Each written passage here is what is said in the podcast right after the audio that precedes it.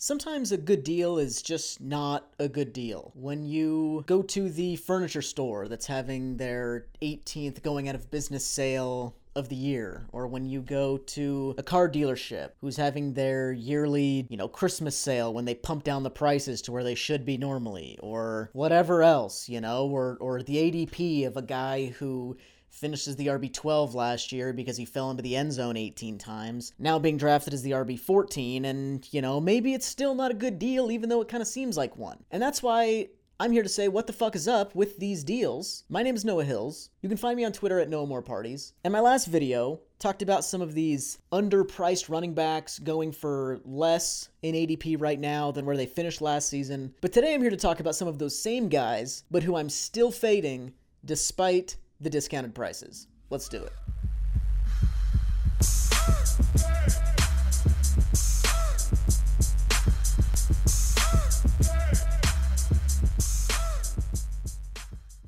The easiest thing you can do in fantasy football is fade the guy who scored an unsustainable amount of touchdowns last season.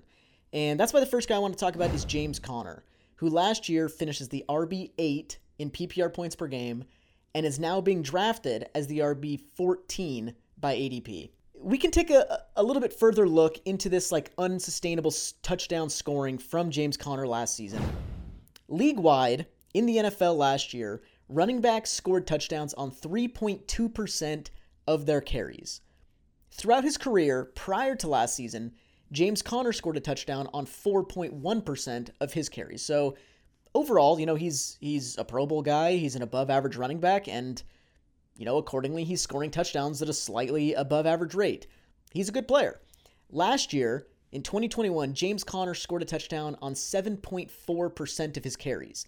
That's like if you took his career touchdown rate and the NFL average touchdown rate and added them together. That's how often, you know, James Conner was scoring touchdowns last year. I do think that while his his touchdown rate was high, that's not really just because he was I mean, it really wasn't because he was like scoring from long range. Like he, he wasn't doing that. He wasn't putting together like these Derrick Henry, Jonathan Taylor long runs.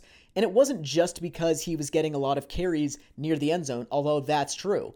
Across the NFL, 8.7% of running back carries came from within the 10 yard line. James Conner had 13.9% of his carries come within the 10 yard line last year. That gives you, you know, a significant increase in opportunities to score touchdowns. However, James Conner was also just good near the goal line. On carries within the 10 yard line, running backs league wide had a 51.2% success rate. So, whether that means getting a first down, getting a touchdown, just getting a requisite amount of yards to, you know, kind of increase your odds of getting a first down next time, NFL running backs were succeeding within the within the 10 yard line at a 51% clip last year. James Conner was succeeding within the 10 yard line at a 64% clip and his touchdown rate from within the 10 yard line was 43% versus a league wide touchdown rate within the 10 yard line of 28%.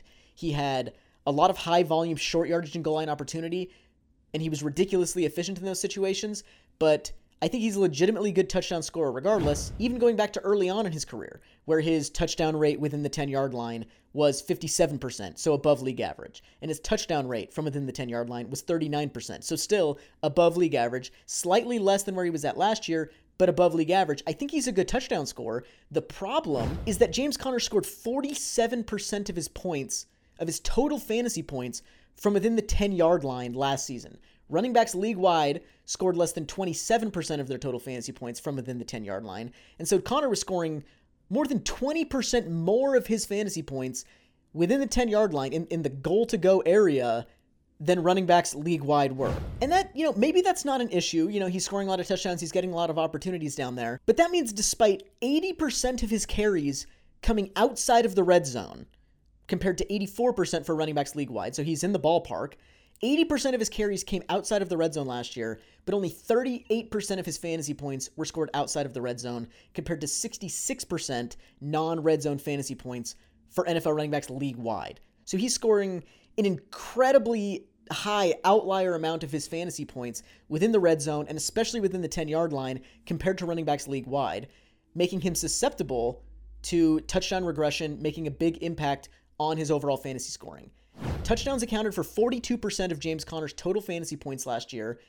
The average for RB1 finishers was 26%, and the only other RB3 or better in fantasy last year who had more than 40% of their fantasy points come from touchdowns was Damien Harris. If you remove touchdowns, if nobody gets credit for any touchdowns, James Conner would drop from RB8 to RB20. If nobody got points for touchdowns, James Conner would be scoring the same amount of fantasy points per game as Miles Sanders. Like, other than touchdowns, this guy is a complete jag, barely worth putting in your lineup. Another angle here is that in nine games with Chase Edmonds in the lineup last year, James Conner averaged 11.3 carries per game, 0.78 targets per game, so not even a full target per game, and 11.2 fantasy points per game. That would make him the RB 32. And in those nine games, he scored only 40% of his total fantasy points. In six games without Chase Edmonds, he had 16.7 carries, 5.3 targets, and 26.1 fantasy points per game, which would have made him the RB1.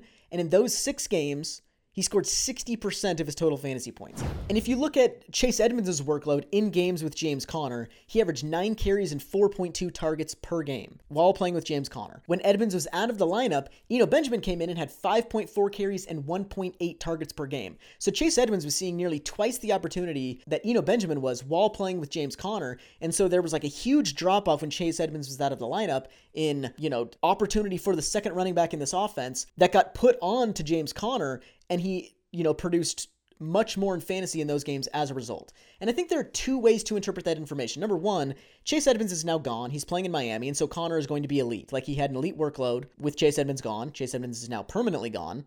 Why wouldn't Conner be elite? The second way to interpret that is Eno Benjamin just wasn't ready last year in Chase Edmonds' absence.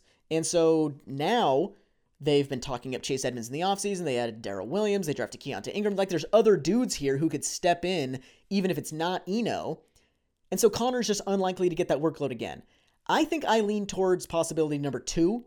Maybe not Eno replacing Edmonds one for one, but like James Conner's not going to see that same workload again with Edmonds out of the lineup. Najee Harris was the only running back in the entire league to average at least 16.7 carries and 5.3 targets per game over the course of the entire season. James Conner has to get the largest workload in the league to maintain the production that he had without Chase Edmonds last year.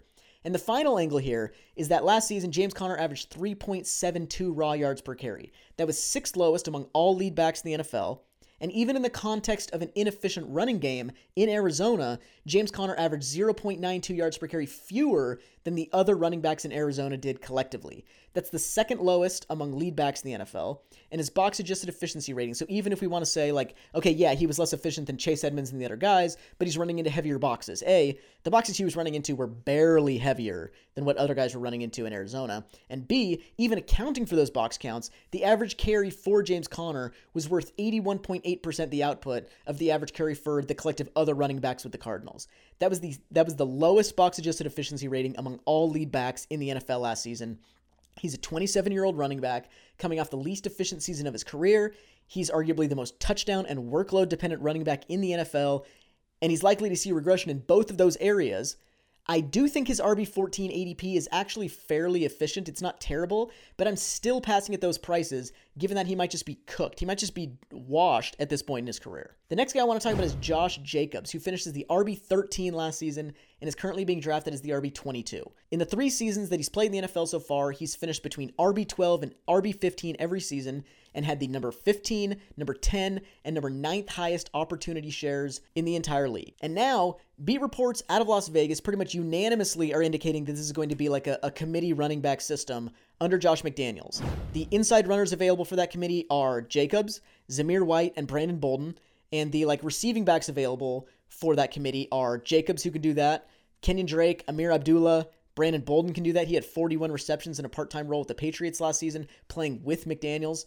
I think Jacobs is going to be the number one guy in this committee, but history tells us, given what McDaniels has done in the past with his running backs, history tells us that even the number one role here might not be very much. From 2012 to 2021, during McDaniels' like second long tenure as the offensive coordinator in New England, the average opportunity share of his lead running back was 46.3%, which had an average rank of 35th in the league. The highest opportunity share that his lead running back ever had in New England from 2012 to 2021 was 56.9%, which ranked 24th in the league. This is not an offensive system that gives a lot of touches, weights its opportunity strongly towards its lead back. if Jacobs had those workloads, based on his 2021 stats, his finishes would have been as follows. With a 46.3% opportunity share based on Raiders' offensive efficiency and production from last year and based off Jacobs' own, you know, rate stats, with a 46.3% opportunity share, he would have scored 11.72 points per game and would have been the RB 28 in fantasy. If he had the highest opportunity share that McDaniels has ever given a running back, 56.9%, he would have averaged 13.32 points per game and finishes the RB22, which is exactly where he's being drafted right now. We can give him a slight bump in either of those situations for probable like offensive improvement, given the additions of like Davante Adams and Josh McDaniels might be a more effective, you know, coordinator. But his ceiling is probably a mid-level RB2, and his floor, I believe, is nearly unusable as like a nothing RB3 who loses passing snaps to Abdullah, Drake, Bolden, and loses goal line opportunities to Zamir White. I don't know that I'm predicting that, but I think that's within the range of outcomes. Zamir White in college had a 5.2% relative success rate, which measures, given the box counts that he's seeing, how often is he succeeding on his carries relative to the other backs at Georgia. He was succeeding on more than 5% more of his rushing attempts than the other Georgia running backs. That's in the 77th percentile. And last season, he was doing that at an 8.1% clip, which is in the 85th percentile. So he's really good at just like churning inside yards, succeeding on his carries at a high rate. And he was especially good in college in short yardage situations near the goal line, you know, fourth and one, third and two type situations. Jacobs has been completely average on the ground so far in his career. His composite efficiency score, which measures like his his percentile ranks in box adjusted efficiency rating and relative success rate, kind of like a mix of the two, just gives you kind of like bird's eye view efficiency relative to other backs in the league. In 2019, he was 13th in that metric. In 2020, he was 27th, and in 2021, he was 18th. Those are his ranks among lead backs. Like he's he's not been especially good, especially since his rookie season was the last time he was above average even. If Jacobs gets hurt for a couple games or just gets outplayed by Zamir White as an inside runner, Jacobs is in the final year of his deal. Like there's no reason for them to go back to him as the number one runner in this committee. I think he kind of feels like a safe pick in fantasy because he's always just like a steady low end RB1, high end RB2 that you can trust. But even if everything goes right this year, as far as, you know, he doesn't lose a ton of work, he's the number one lead back, blah, blah, blah, I think he's just kind of a blah RB2 in a committee. If things go wrong, the floor is very low. I'm kind of out on Josh Jacobs even at cost this year. The last guy I want to talk about is Damien Harris who finishes the RB19 last year and is currently being drafted as the RB29. And the case against Damien Harris, even at that discounted price, is very simple. Last year, he scored 15 touchdowns on a 7.4% touchdown rate that, similar to James Conner's, was more than double league average. And he had over 200 carries on the sixth highest scoring offense in the NFL, and it was still only the RB19. Touchdowns accounted for 42.8% of his total fantasy points, the most out of any running back in the top 70 in points per game. And again, this example of like if we took away everybody's touchdowns, Damien Harris would drop from the RB19 to RB36. He scored fewer non touchdown points per game than Clyde Edwards Helaire and D'Onta Foreman last season. And now, Josh McDaniels is gone. Patriots have no official offensive coordinator right now, Supposedly, it's going to be some sort of tag team between Matt Patricia, who is their former defensive coordinator, and Joe Judge, who's their former special teams coordinator. Like, I don't who I don't know if these guys know how to coach offense. I'm sure Bella, Bill Belichick has some sort of plan, but like who knows if this is even a functional offense this season? And it's entirely possible that it's not nearly as functional as it was under McDaniels. Add on top of that that Rhamondre Stevenson is running with the ones in training camp, and he was better than Damien Harris on the ground last season. Damien Harris had a slight edge in yards per carry because he made he created more big plays in the open field. But according to relative success rate, Damien Harris was succeeding on 0.5% fewer of his carries than other Patriots backs were. Rhamondre Stevenson was succeeding on 5.6% more of his carries than other Patriots backs. So large disparity in consistency on the ground, very small edge to Damien Harris in overall efficiency. I think Rhamondre Stevenson is just a better runner, and he's slimmed down this year. He's been working as a pri- as the primary receiving back in training camp. He was already a better receiver than Harris last season, and going back to college.